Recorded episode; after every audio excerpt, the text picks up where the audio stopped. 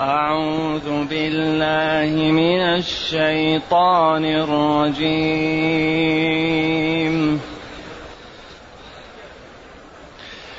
ذلك ومن عاقب بمثل ما عوقب به ثم بغي عليه.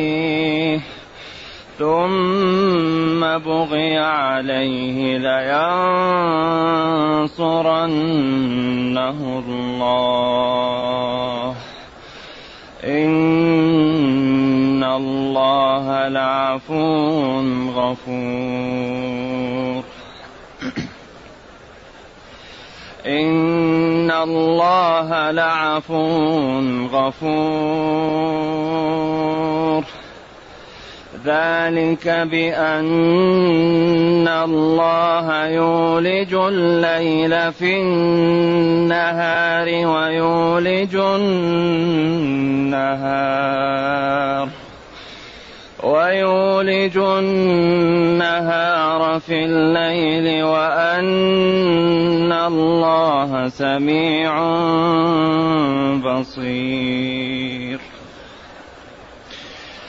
ذلك بأن الله هو الحق وأن ما يدعون من دونه هو الباطل وأن ما يدعون من دونه هو الباطل وأن الله وأن الله هو العلي الكبير.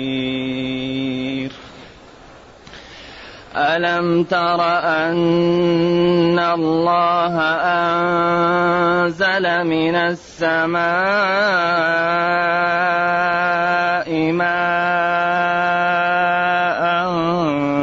فتصبح الأرض فتصبح الأرض مخضرة إن الله لطيف خبير. له ما في السماوات وما في الأرض وإن الله وإن الله لهو الغني الحميد. ألم تر أن الله سخر لكم ما في الأرض والفلك تجري في البحر بأمره والفلك تجري في البحر بأمره ويمسك السماء أن تقع على الأرض ويمسك السماء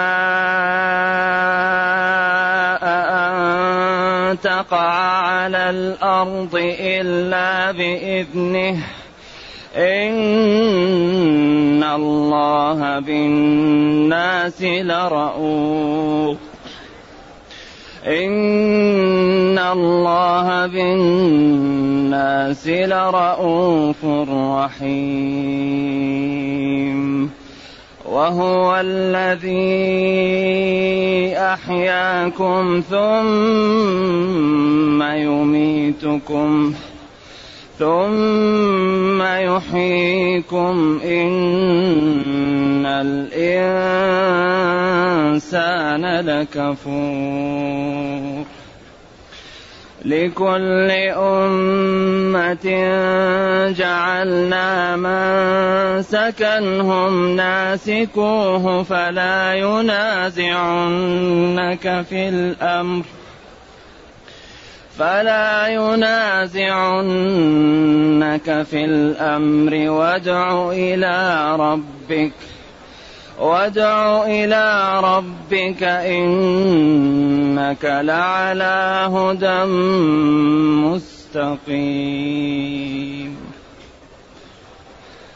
الحمد لله الذي أنزل إلينا أشمل الكتاب وأرسل إلينا أفضل الرسل وجعلنا خير أمة أخرجت للناس.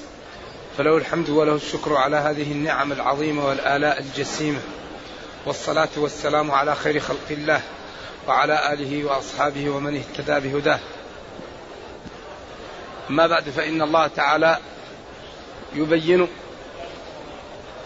بأن الذي جني عليه له أن يكافئ وسمى المكافأة عقاب من باب المشاكلة.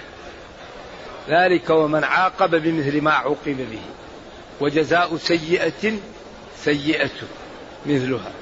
هذا الأسلوب يسمى المشاكلة وهو أن يسمى الجزاء عقاب لأن قبله عقاب.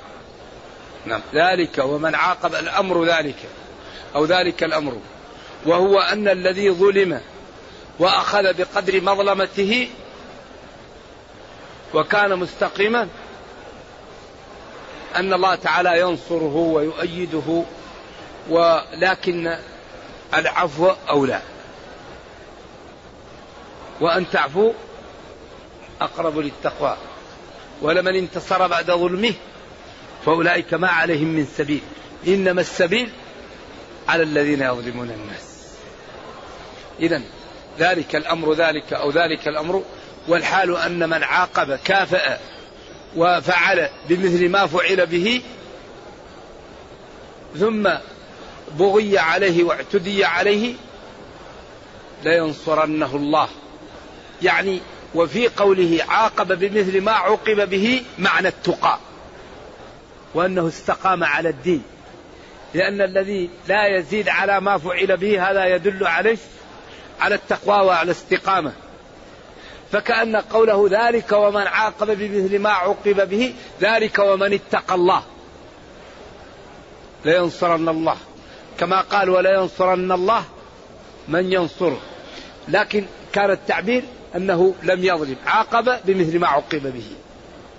يعني فعل بمثل ما ثم اعتدي عليه وهو متق لله ومستقيم على دينه لا بد أن ينصره الله.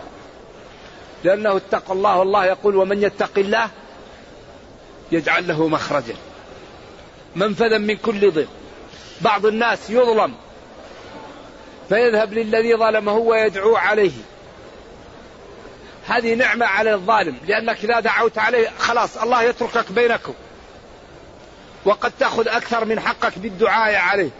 لكن لو ظلمك شخص ولم ت... وتركت أمره لله الله ينتقم منه. فالذي يريد أن يكافئ له الله من ظالمه لا يتكلم. لا يسب ولا يشتم ولا يدعو ولا شيء.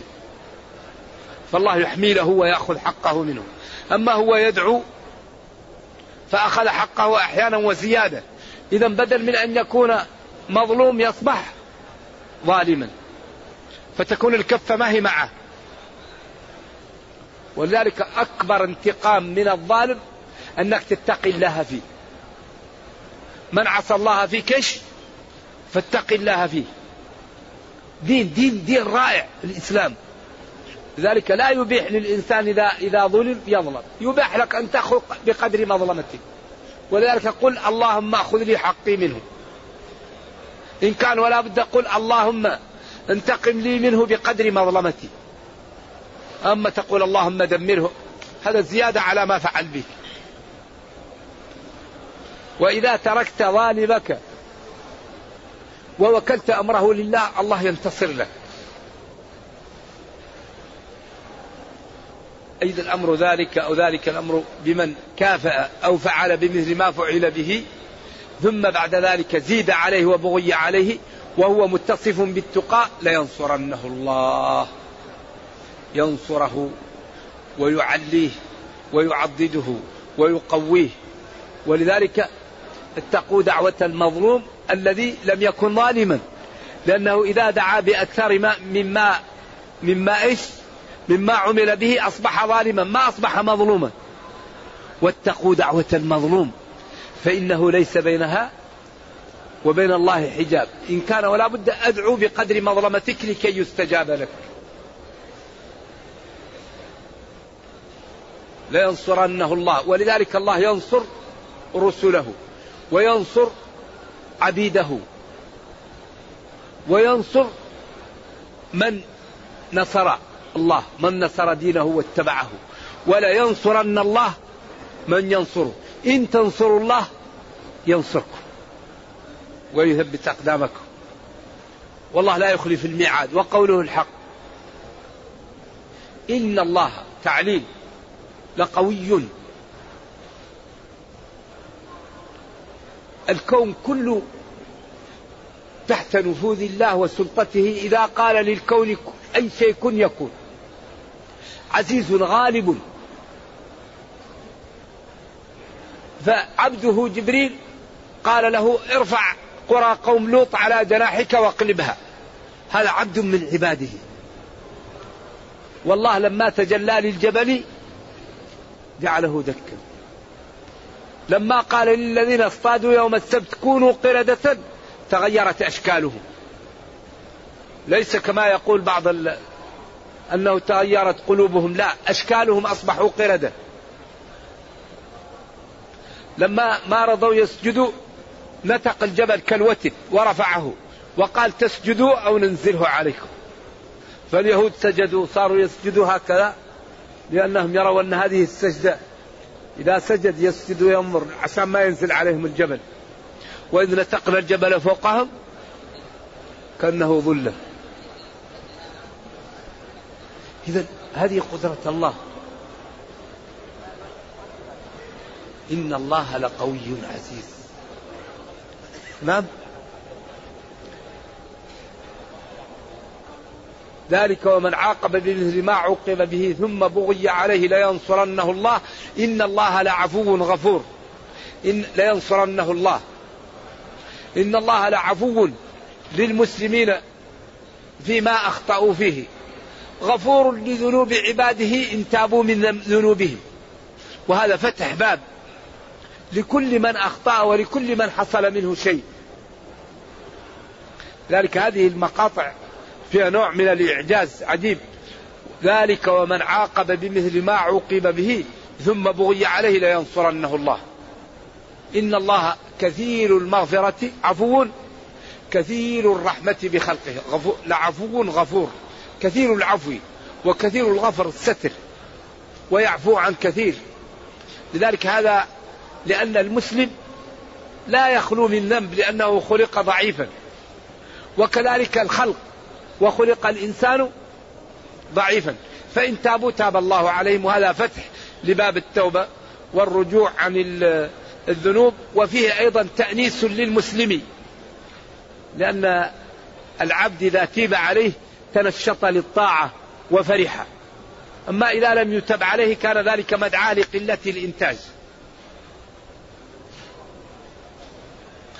ذلك بأن الله قادر.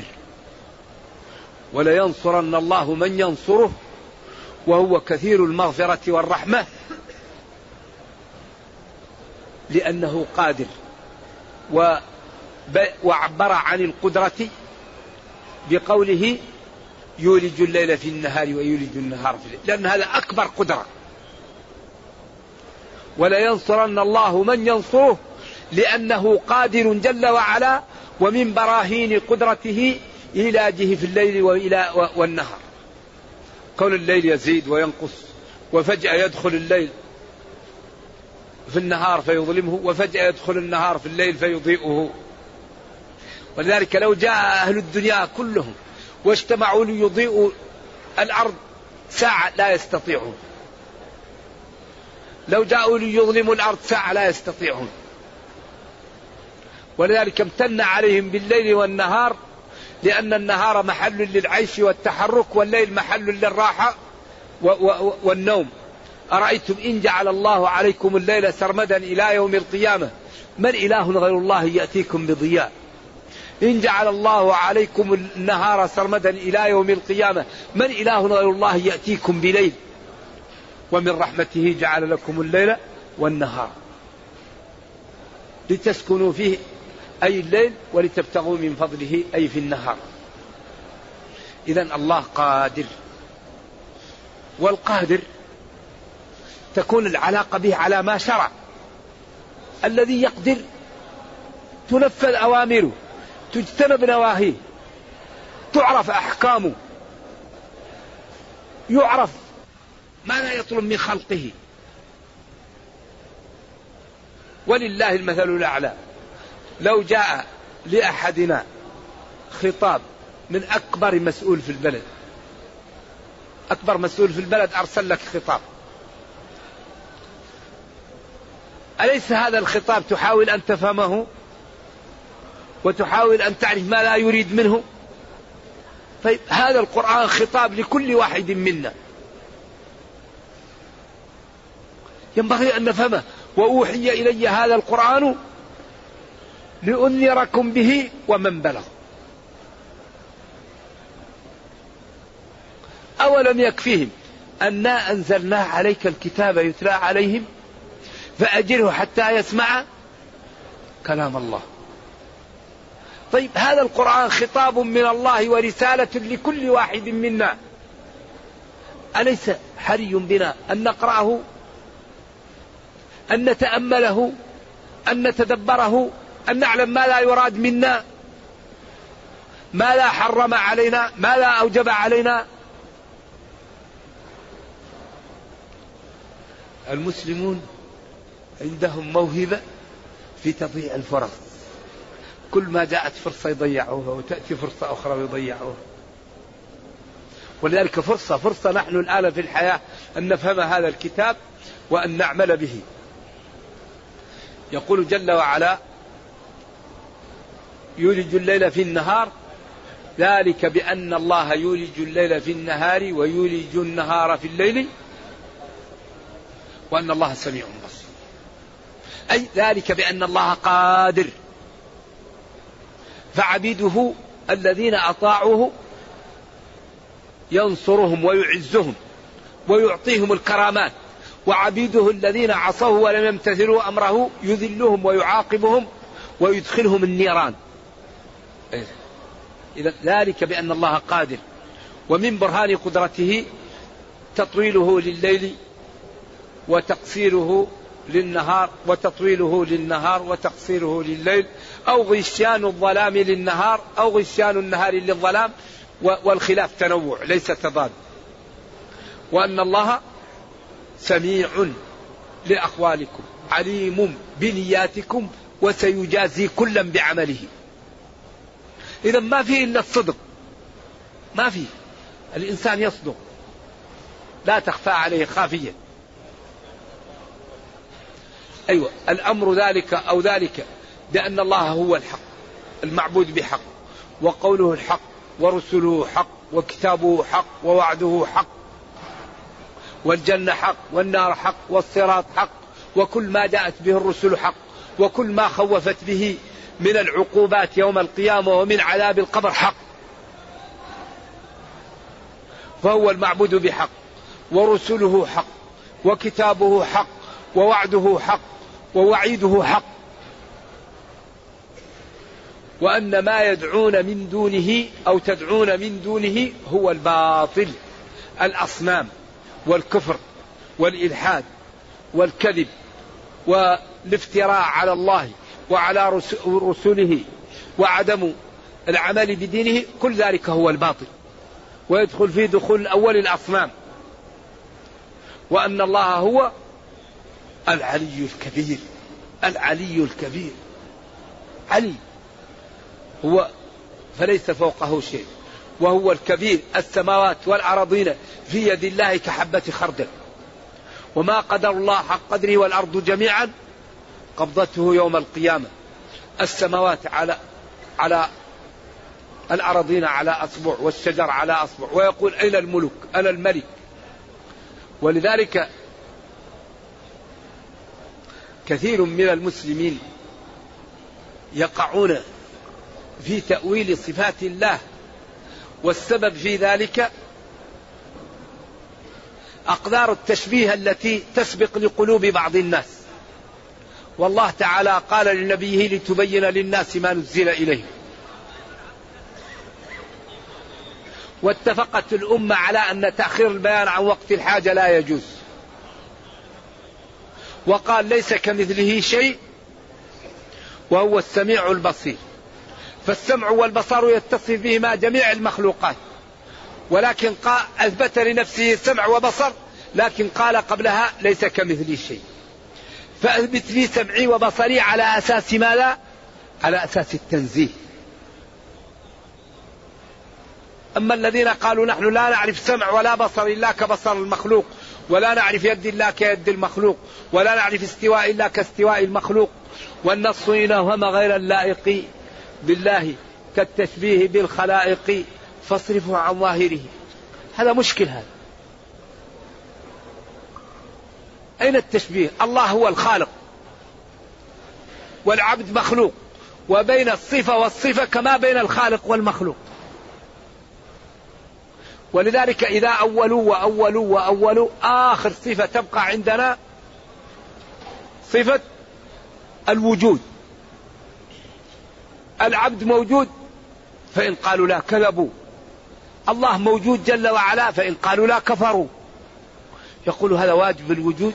وهذا جائز الوجود نقول واجب الوجود له صفات واجبة وجائز الوجود له صفات جائزة وبين الصفة والصفة كما بين الخالق والمخلوق. خذ كلمة رأس وأضفها إلى الوادي وإلى الجبل وإلى المال وإلى الإنسان. فهذه مخلوقات تمايزت بصفاتها فما بالك بما يضاف إلى الخالق وبما يضاف إلى المخلوق؟ ولذلك قال في سورة الفرقان ثم استوى على العرش الرحمن إيش؟ فاسأل به خبيرا لا تقول استولى هذا إعجاز. ثم استوى على العرش الرحمن فاسأل به خبيرا. لذلك صفات الله يستعمل فيها ثلاثة أسس. الأساس الأول التصديق. لأن الله يقول ومن أصدق من الله قيلا. قوله الحق. الأساس الثاني التنزيه. لأن الله يقول ليس كمثله شيء. هل تعلم له سميا؟ فلا تضربوا لله الأمثال. الأساس الثاني قطع الفكر والطمع عن إدراك الكيفية لأن الله تعالى يقول ولا يحيطون به علما. وهذه طريق سلامة محققة. أما الذي ينفي عن الله صفاته ويوضع في القبر ويأتيه الملك ويقول له ما نفيت عن الله ما دليلك عليه؟ ألم أرسل نبيي وقلت له لتبين للناس ما نزل إليهم؟ فلذلك لا شك أن التأويل خطأ. وإن كان التأويل في الجملة منقسم ثلاثة أقسام. تأويل أوله السلف وتأويل اختلف فيه السلف وتأويل خطأ السلف فاعله. نعم. ولذلك حتى قال بعض العلماء هذا لا يقال له تأويل لأن التأويل صرف اللفظ عن المعنى الراجح إلى المعنى المرجوح. أما هذا أصلا لا, لا يمكن أن يراد منه. كما قال مرضت فلم تزرني. قال كيف تمرض وأنت رب العالمين؟ قال مرض عبدي. وقال يوم يكشف عن ساق. بعض السلف قالوا قام يكشف ربنا عن ساقه. وقال بعض السلف قامت الحرب عن ساق. أيوة نقطة الصفر. أما بل يداه مبسوطتان ينزل ربنا إلى سماء الدنيا لا تزال النار تقول هل من مزيد حتى يضع الرب فيها قدمه؟ فهذا ما قاله الله نقله. وما نفاه ننفيه وما سكت عنه الوحي نسكت. هذه طريق سلامة محققة. لأنك إذا وضعت في القبر وجاءك الملك تقول لما أثبتت لي بصري؟ تقول لأنك قلت أنك أنت السميع البصير. لما نزهتني تقول لأنك قلت ليس كمثلك شيء فلا تضربوا لله الأمثال. لما قطعت فكرك عن إدراك كيفية اتصافه بصفاته تقول لأنك قلت ولا يحيطون به علما. إذا هذه أمور كثير من الفضلاء والشرفاء والعلماء أخطأوا في هذا الأمر والسبب ترجمة كتب اليونان. واستعمال العقل في محل لا ينفع فيه إلا النص. أيوه. أول واجب على المكلف إعماله للنظر المؤلف. واختلف الأشياخ في التعلق. أمور الحقيقة مشكلة. و و وإثباتهم لله الصفة النفسية. وهذا لا شك مشاكل لا ينبغي. ما أثبته الله نثبته. وما نفاه ننفيه. وما سكت عنه الوحي. نسكت. كفاك من عرفانه الفؤاد. لا قبل ظهر الفساد. الله الذي خلقكم. ثم رزقكم. ثم يميتكم ثم يحييكم. هل من شركائكم من يفعل من ذلكم من شيء؟ إذا الذي يفعل هذا هو الذي يفرد بالعبادة ولا يشرك به. لا في ربوبيته ولا في ألوهيته ولا في أسمائه وصفاته ولا في الخوف ولا في الرجاء ولا في الدعاء ولا في العبادة. كل العبادة تصرف لله سواء كانت قلبية كالخوف والرجاء والمحبة والكراهية والولاء.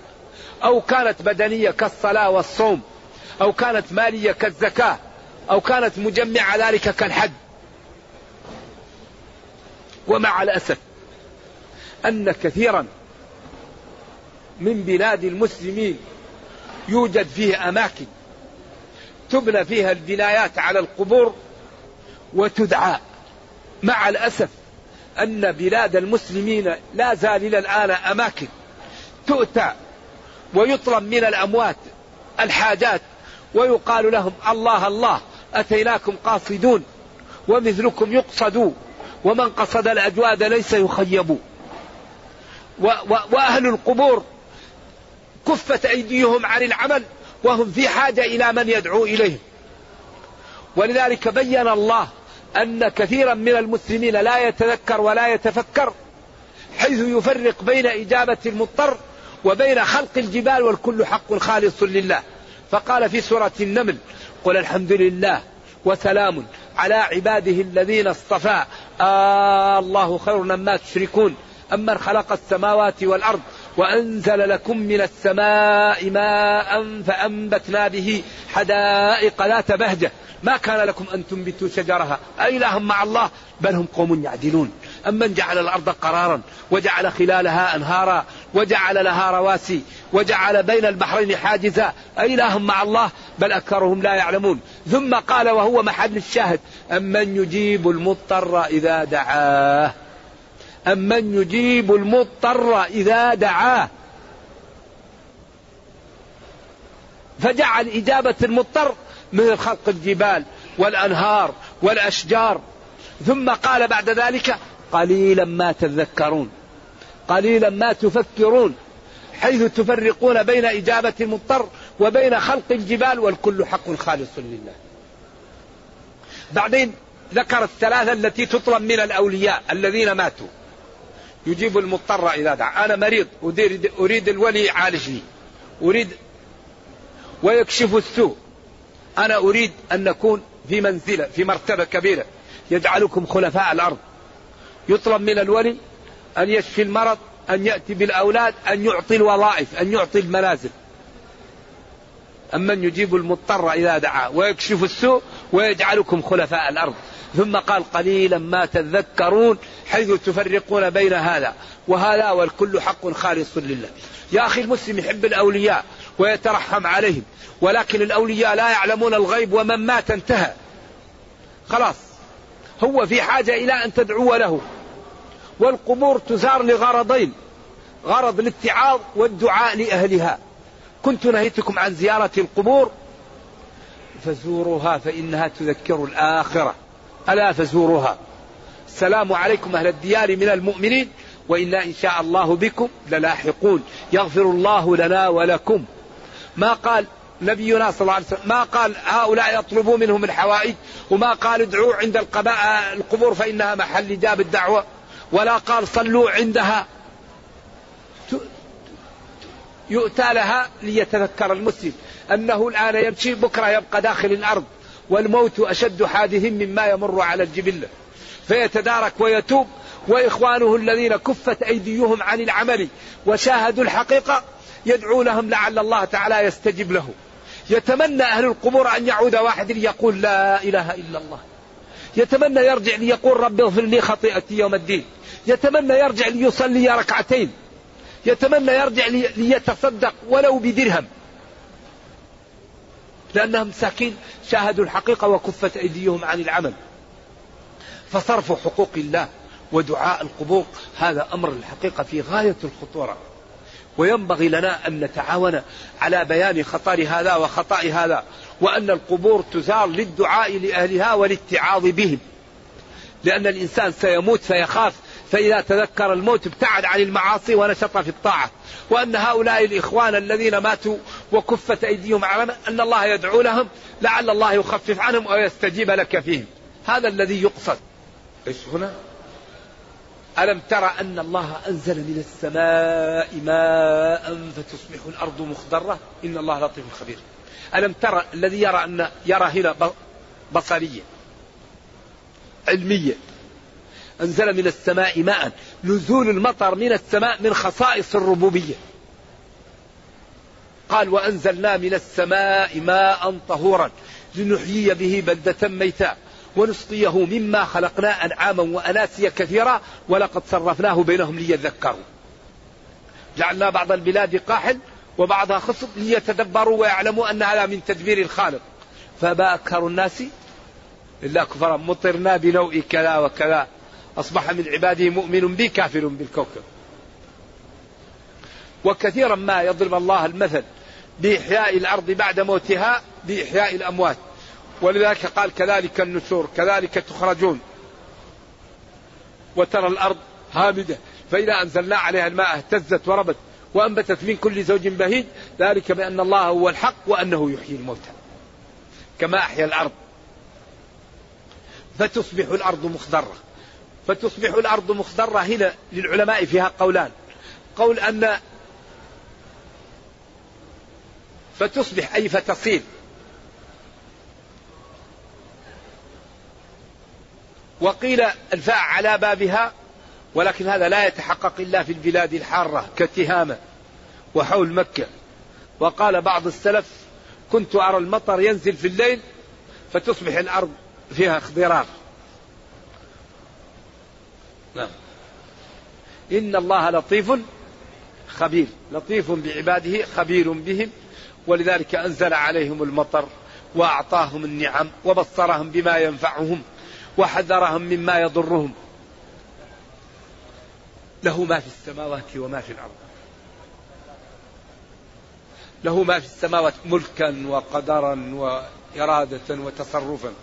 وإن الله لهو الغني عن خلقه المحمود بأفعاله الذي يحمد ويكرم خلقه إن أطاعوه. يعطي على العمل القليل الخير الكثير. وهو المحمود الذي يستحق المحامد لما أسدل لما أسبغ على خلقه من النعم وأسبغ عليكم نعمه ظاهرة وباطنة. ألم ترى أن الله سخر لكم ما في الأرض والبحر؟ سخر لكم ما في الأرض الإبل تركبونها وتحملوا أثقالكم إلى بلد لم تكونوا بالغين. والبحر الفلك تجري فيه. والآن الطائرات وإيش؟ والبواخر. سخر لكم وجعل هذا الإنسان أكرم خلق الله عليه وأعطاه التصرف وخلق له ما في الأرض جميعا وأعطاه موارد العلم ليشكر ربه. ولكن الإنسان كفور هلوع وحملها الإنسان إنه كان ظلوما جهولا. لكن أكرم الناس الإنسان إذا استقام. ولقد كرمنا بني آدم. ثم رددناه أسفل سافلين إلا الذين آمنوا. إن الإنسان لفي خسر إلا الذين آمنوا. فالمؤمن أكرم الخلق على الله وأشرف البشر ولكنه إذا استقام وعمل بطاعة الله فإن ترك طاعة الله يكون من أخس المخلوقات. نرجو الله السلام والعافية. ويمسك السماء أن تقع على الأرض إلا بإذنه. أن تقع في إعرابها قولان للعلماء. إما في محل مفعول به عن أن تقع ويمسك, السماء عن أن تقع. وعد لازما بحرف جر. أو يمسك السماء كراهية أو لأن لا تقع فيكون أن تقع مفعول لأجله. ولذلك ترى السماء فوق الأرض مسكها الله بقدرته بغير عمد ترونها. طيب من هذه صفاته يعصى؟ من هذه صفاته تنتهك نواهيه؟ من هذه صفاته تعطل أوامره؟ هذا الإنسان أمره عجيب. يمسك السماء بقدرته. لو وقع على الأرض لأهلك أهلها لكن الله يمسكها. إن الله بالناس لرؤوف رحيم لكثير الرأفة والرحمة به. لذلك لا يعاجلهم بالعقوبة ولا ينزل عليهم هلاكا في وقت واحد. ويؤجلهم ويبين لهم ويرحمهم في الدنيا. مسلمهم وفاجرهم مؤمنهم وكافرهم كبيرهم وصغيرهم. كل الخلق يرحمه الله ويرزقه. وهو الله. الذي أحياكم ثم يميتكم لا غيره. إن الله بالناس هو الذي أحياكم أول ثم يميتكم لأنهم أول كانوا عدم أو نطف فأحياهم ثم يميتهم ثم يحييهم بعد ذلك. قالوا ربنا أمتنا اثنتين وأحييتنا اثنتين. الموت التي قبل الحياة والموت التي بعد الحياة والحياة في الدنيا والحياة في الأخرى. ان الإنسان لكفور فعول صيغة مبالغة لكثير الجحود لنعم الله وآلائه. يكفر. ثم بين وعاب كفار قريش لأنهم قالوا كيف لا تأكلوا الميتة ولا تأكلوا إلا ما ذبحتم؟ فقال لهم لكل أمة جعلنا منسكا. أي مكانا للعبادة ومكانا للذبح وطريقة للعبادة هم فاعلها هم ناسكوها. أو مألفا ومكانا يألفونه هم فاعلون فيه ذلك للنسك وللسكنى. فالمنسك العبادة والذبح والمحل الذي يؤلف فهو مشترك بين هذه. والمقصود به هنا بيان أن النبي صلى الله عليه وسلم على الحق وأن كفار قريش هم على الباطل. فلا ينازعنك في الأمر. وأن ما ذبح ما مات ذبيحة الله وأن ما ذبح ذبيحتك أنت وأن الذي ذبح الله يكون أحسن من ذبيحتك. فلا ينازعنك في ذلك. وادع إلى ربك بما أنزل عليك ربك وبالحجج والبراهين الساطعة. واترك هؤلاء إنك لعلى هدى وعلى طريق مستقيم لا اعوجاج فيها. ولذلك هذا الدين دين ساطع ناصع براهينه واضحة وأدلته قوية ولا يبعد عنه إلا من خذله الله. نرجو الله جل وعلا أن يرينا الحق حقا ويرزقنا اتباعه وأن يرينا الباطل باطلا ويرزقنا اجتنابه وأن لا يجعل الأمر ملتبسا علينا فنضل.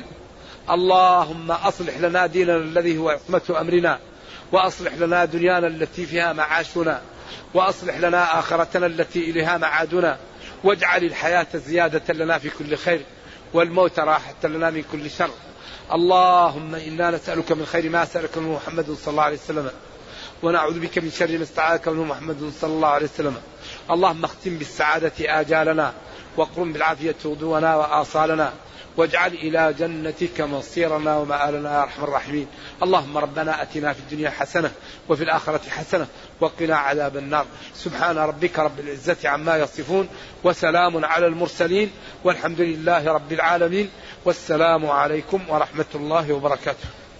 يقول ما حكم استخدام الدهان والكريمات الطبية بالنسبة للمحرم؟ وهل يمكن للمرأة المحرمة استخدام الدهان لحماية من أشعة الشمس وقناع شمسي. هذه الدهانات الأولى تركها لأن الشعث في الحد مطلوب. لكن إذا كان دهان لا يوجد فيه رائحة طيب ويمنع أشعة الشمس من أن تحرق الوجه لا مانع منه. نعم. لا مانع من ذلك. لكن الأولى الابتعاد عنه لكن يجوز. وقناع شمسي إذا كان القناع هذا يوضع على الوجه أو أو أشار الطبيب أنه إذا لم يعمله يتضرر يستعمله. إذا كان فيه ضرر به. نعم. إذا لم يكن فيه ضرر الأولى لا يستعمل القناع. نعم. لماذا التمتع أفضل الأنساك؟ الذين يقولون إن التمتع أفضل الأنساك لقول النبي صلى الله عليه وسلم لو استقبلت من أمري ما استدبرت لما سقت الهدي ولجعلتها عمرة. ولأمر الصحابة بأن يفسخوا الحج إلى العمرة. أيوة فالذين يقولون إن التمتع أفضل لأن النبي صلى الله عليه وسلم أمر به. وقال إنه لو لم يسق الهدي لجعل قرانه وحجه عمرته. وأمر أصحابه أن يحلوا. ولكن هذا لمن يأتي بعمرة بعد الحج. أما الذي يأتي بعمرة مستقلة ويأتي بحج مستقل عند الجميع الأفضل له الإفراد لقوله تعالى وأتم الحج والعمرة إلا إلا طائفة قليلة. لقوله تعالى وأتم الحج والعمرة إلا فهذا اختيار مالك والشافعي والإمام أحمد. وشيخ الإسلام بن تيمية لأن الذي يأتي بسفر مستقل للحج ويأتي بسفر مستقل للعمرة الأفضل له الإفراد وهو الذي كان يأمر أبو بكر الناس به ويأمر عمر الناس به ويأمر عثمان الناس به. أما الذي يسوق الهدي فالأفضل له القران. إذا يمكن نقول أن الأنساك الثلاثة كل منها فضيل باعتبار. الذي يعمل عمرة من التنعيم ويتحاشى أن يذبح لأهل مكة. الأفضل له التمتع. والذي يسوق الهدي أفضل له القران. والذي يأتي بعمرة مستقلة للحج وسفر مستقل يأتي بسفر مستقل للحج وسفر مستقل للعمرة الأفضل له الإفراد. ويكون كل منهم فاضل باعتبار والله أعلم. يقول عندهم مسجد في أوروبا يعمل فيه حفلات ويعمل فيه موالد. وهل يجوز أن نساهم في هذا المسجد وهو نعم ساهم في بناء المسجد وحاول أن تبين لهم بالرفق بعد أن توثقهم فيك أن الدين ما جاء عن الله. ساهم في بناء المسجد وساهم في إصلاح المسجد.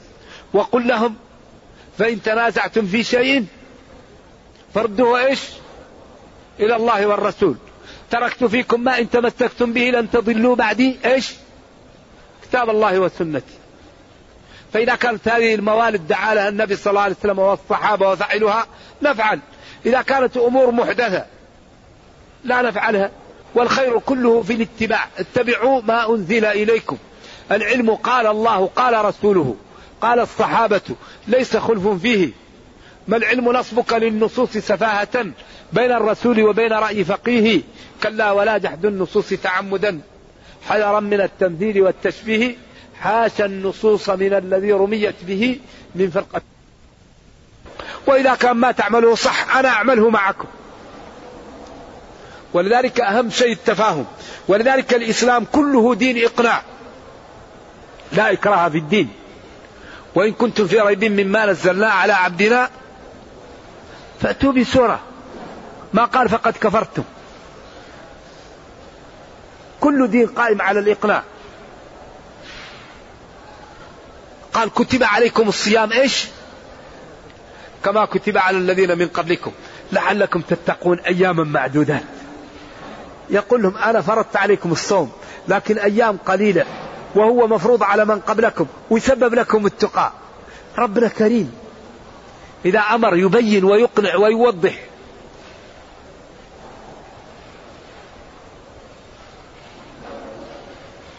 هل يشترط سياقة الهدي للقارئ؟ لا يشترط لكن الأولى أنه يشيل معه في السيارة إن استطاع. أم يكتفي بأخذ الهدي في مكة؟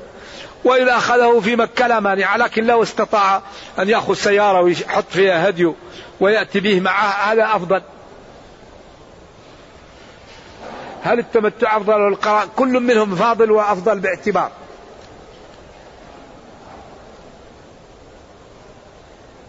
هل يجوز للحاج التعبد بإدامة النظر إلى الكعبة المشرفة؟ لا أعلم أن نظر الكعبة فيه عبادة لكن عبادة بالطواف في في الصلاة في قراءة القرآن في الركوع في السجود. أما النظر للكعبة لا أعرف فيه هذا لا. في انتظار الصلاة بعد الصلاة. العكوف في المسجد في في في, في أن الإنسان يعتكف ويبقى جالس. أما النظر لا أعرف فيه شيء. وما ورد لا أعرفه ثابت ما أعرف فيه شيء. هناك حديث أو غير حديث شك من السائل لا هو حديث. كل بدعة ضلالة. وحديث من سن في الإسلام سنة حسنة الحديث. من أحدث في أمرنا هذا ما ليس منه فهو رد. فالشبهة عندي هنا هي هم يقولون إذا الكل في اللغة للعموم. هذا هو المشكلة. في بدعة لغوية وفي بدعة حقيقية.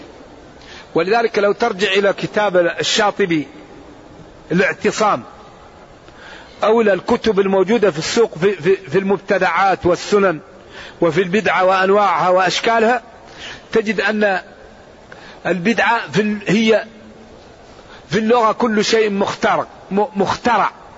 وفي الشرع إحداث شيء في الدين على غير مثال سابق. إحداث شيء في الدين البدعة لا تكون إلا في الدين وتكون على غير مثال سابق مع دواعيه السابقة. فالنبي صلى الله عليه وسلم جمع بهم في بالتراويح ليلة أو ليلتين ثم الثالثة ثم خاف أن تفرض عليهم التراويح وهو صلوات الله وسلامه رئيف رؤوف رحيم بأمته. يحب لهم الخير ولا يحب لهم العنت كما امتنع من أن ينزع الماء من البئر من بئر زمزم حتى لا يكون سنة فيأتي للناس عنت من ذلك.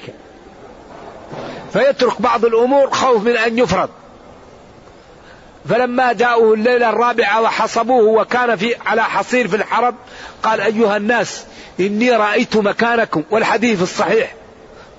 ولولا أني خشيت أن تفرض عليكم فصلوا في بيوتكم فصلوا في بيوتكم فإن صلاة المرء في بيته أفضل إلا المكتوبة. فعمر لما ارتفع انتقل النبي صلى الله عليه وسلم إلى الرفيق الأعلى وتوفي وخيف وأمن من أن تفرض وهو قال لولا أني خشيت أن تفرض عليكم فجمعهم نظرا لمصلحتي. كان كل واحد يصلي باثنين أو ثلاثة أو عشرة فجمعهم وقال نعمة البدعة يعني اللغوية لأنني أنا عملت لكم هذا ولكن النبي صلى الله عليه وسلم بينه وقال ولولا أني خشيت أن تفرض عليكم وقد جمعهم قبل ذلك وبين علة عدم قيامه بهم وقد زالت العلة فعاد الأمر. أما البدعة أن تنقسم خمسة أقسام بدعة واجبة وبدعة مكروهة لا هذه ما هي البدعة وهذا خلاف. أما البدعة الحقيقية فهي كلها ضلال. كل بدعة ضلال. أما هذا أما ذلك الذي يقول الرجل يأتي الفقير فيذهب واحد ويعطيه أول شيء فيذهب الناس ويعطوه. هذه من سن سنة حسنة. هو ابتدع هذا بدأ به لكن ما هو ابتدع؟ لأن هذه سنة حسنة في الإسلام. ولا ينقص من أجور الذي يأتي بعده. إنسان سن سنة أن كل حافظ قرآن لا يعطى راتب أقل من ثلاثة ألاف. كيف معلم القرآن لا يعطى ما يكفي؟ وقال واحد هذه فالناس تبعته هذا سنة حسنة. كيف مدرس القرآن يكون راتب لا يكفي؟ وهو يدرس كتاب الله. ينبغي أي واحد يحفظ القرآن ويعلم أن يجزى له حتى يكون مكفى. لأن هذا فيه إهانة حتى للقرآن. السائق يعطى أكثر مما يعطى مدرس القرآن. هذه تكون مشكل الطبيب المهندس. ينبغي أن يكون أكبر واحد راتب الذي يحفظ القرآن. خيركم من تعلمش القرآن وعلمه. والخيرية لابد أن يكون لها شيء كمان في الدنيا كما كان عمر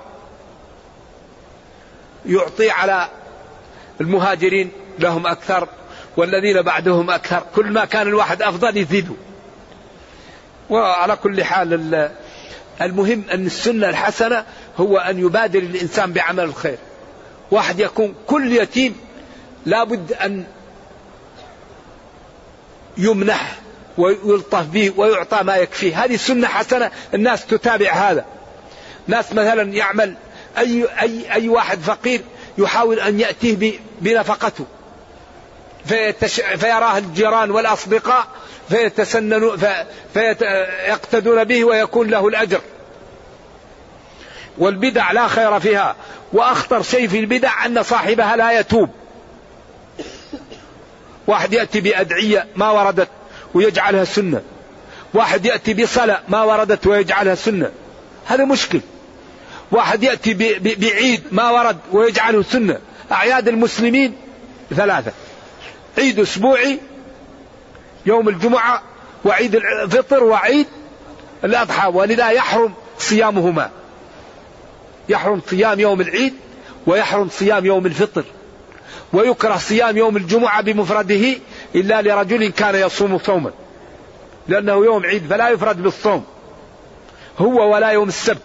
لأنه أيضا للكفار أو للنصارى. لليهود قصدي. هذا يسأل سؤال شوية. يقول قال رسول الله صلى الله عليه وسلم اللهم لا تجعل قبري وثنا يعبد. دعاؤه مستجابة. إذا أنما الناس اليوم من البكاء عند القبر وطلب جميع الحوائج ليس من عبادة قبره. وإنما جعل واسطة بينه وبين الله لأن النبي صلى الله عليه وسلم نهى عن التكرار للقبر. لا تجعلوا قبري عيدا تزوروه. وبعضهم أول هذا. وابن عمر كان إذا جاء يقول السلام عليك يا رسول الله السلام عليك يا أبا بكر. السلام عليك يا أبتي وينصرف صلى الله وسلم عليه.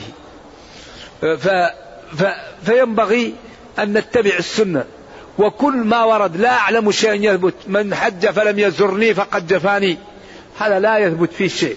وليس من رجع من دون النبي صلى الله عليه وسلم ما زاره في حجه بمذنبي. لكن أشرف الخلق نبينا صلى الله عليه وسلم.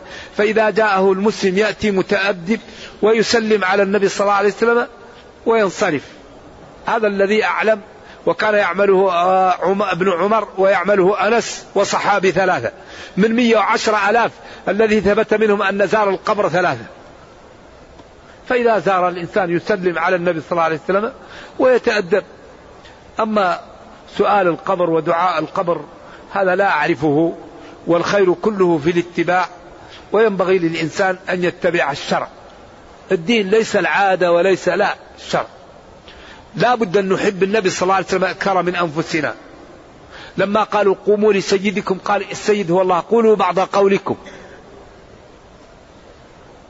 ولا ما ما كانوا يستطيعوا أن يقوموا له لما يعرفوا فيه من الكراهية. ويوم بدر قال لنتم أقدر مني على المشي ولا أحب لكم الأجر. لما أرادوا أن لا يمشي كل ثلاثة على بعيري كان يتعاقب معهم. وصلوات الله وسلامه عليه. ولا قال لا تطروني كما أطرت النصارى المسيح ابن مريم. فالله أكرمه وأعزه وأعطاه ما لم يعطي لغيره لكن لا نعطيه ما لم يعطي حقوق الله. فالدعاء لله.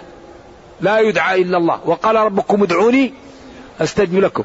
ما قال وقال ربكم اتخذوا لي الوسائط أو أسألوا رسلي. يا أيها الذين آمنوا اتقوا الله وابتغوا إليه الوسيلة. وقال للولد إذا سألت فاسأل الله. ما قال إذا سألت فاجعلني واسطة. لا.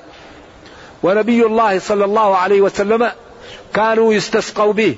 فلما انتقل إلى الرفيق الأعلى وكان عام الرمادة جاء عمر وقال اللهم إنا كنا نستسقي بنبيك فتسقنا. وهذا عم نبيك ادعو يا عباس. هذا في البخاري. فلو كان مقصود لذهب إليه وقال اللهم إنا نستسقي بنبيك. قال ادعو يا عباس. فالمقصود الدعاء ادعو يا عباس. وحديث الأعمى قال إن شئت صبرت وإن شئت دعوت. قال ادعو قال اذهب إلى الميضة وتوضأ. وقل يا, م... يا اللهم إني أتوجه بك إلى ربي في حاجتي لتقضى. اللهم شفعه فيه أي اللهم اقبل دعاءه في أن يصرف عني العمى. وهذه المسألة مبحوثة ومطروقة. فينبغي لنا على كل حال أن نتبع النصوص. ما جاءت به النصوص نقبله وما نفته النصوص ننفيه وما سكت عنه الوحي أمر سهل. الذي هو منصوص إيجابا نعمله والذي هو منصوص منهي عنه نتجنبه والذي سكت عنه الوحي أمره سهل. من أراد أن يفعل ومن أراد أن لا يفعل. نعم.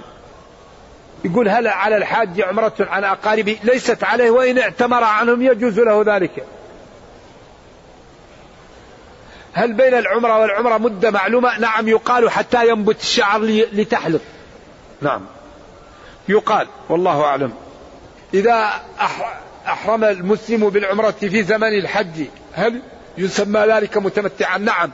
التمتع هو أن يحرم الآفاقي بعمرة ويعملها ويبقى في مكة ويطلع من مكة للحج.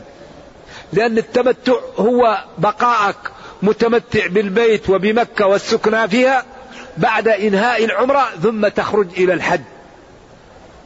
والقران تمتع لأنك جعلت النسكين في محل واحد فتمتعت بالاختصار وعدم الذهاب لإيش؟ للمواقيت لتأتي بالحج جديد. فالقران تمتع والتمتع تمتع وكل منهما لازم لصاحبه من أن يذبح ما يجزئ في الأضحية. فمن تمتع بالعمرة إلى الحج فما استيسر من الهدي. ذلك لمن لم يكن أهله حاضر المسجد الحرام. أما من كان من أهل مكة فلا يلزمه الهدي أو ليس له التمتع لا يلزمه التمتع. على القولين.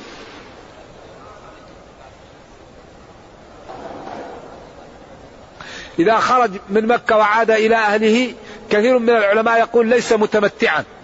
نعم. هل يجوز للمتمتع بالحج؟ أن يسعى للحج قبل يوم الثامن؟ نعم إذا عمل. إذا كان قادما. لا المتمتع يأتي بالسعي بعد بعد طواف الإفاضة لأنه ما عليه سعي قدوم لأنه يحرم بالحج من مكة. المتمتع الذي ينشئ الحج من مكة لا يعمل السعي إلا بعد طواف الإفاضة أو طواف الوداع. أما الذي يعمل سعي قبل طواف غير مطلوب الجمهور يقول لا يكون سعي إلا بعد طواف مطلوب. طواف قدوم طواف إفاضة طواف وداع. السعي يكون بعد طواف مطلوب. إما القدوم لأنه سنة أو واجب أو الإفاضة لأنه ركن أو الوداع لأنه سنة أو واجب. نعم. يقول حضرت للحج من من بلدي. ثم يقول مكثت أياما في جدة. ثم هو في المدينة ويريد أن يذهب إلى جدة ويجلس فيها أيام وبعدين يحرم من من جدة. الذي يمر بالمواقيت وعنده نية في الحج أو العمرة لا بد أن يحرم منها. هن المواقيت لهن أصحابها. ولمن مر عليها على هذه المواقيت من غير أهلها ممن أراد الحج أو العمرة. أي إنسان يمر بالميقات وفي نيته عمرة لا يتعدى الميقات إلا وهو محرم. أي إنسان يمر بالميقات وفي نيته الحج لا يتعدى الميقات إلا وهو محرم. فمن فعل ذلك ترك واجبا فيريق دما له. والواجبات غير الأركان بدم قد أجبرت. نعم. يقول من حج قارنا أو مفردا فهل له إذا ترك طواف القدوم والسعي ويطوف الإفاضة مع الوداع ويسعى بعده. نعم يجوز ولكن فاتته الفضيلة. يجوز. نعم بس.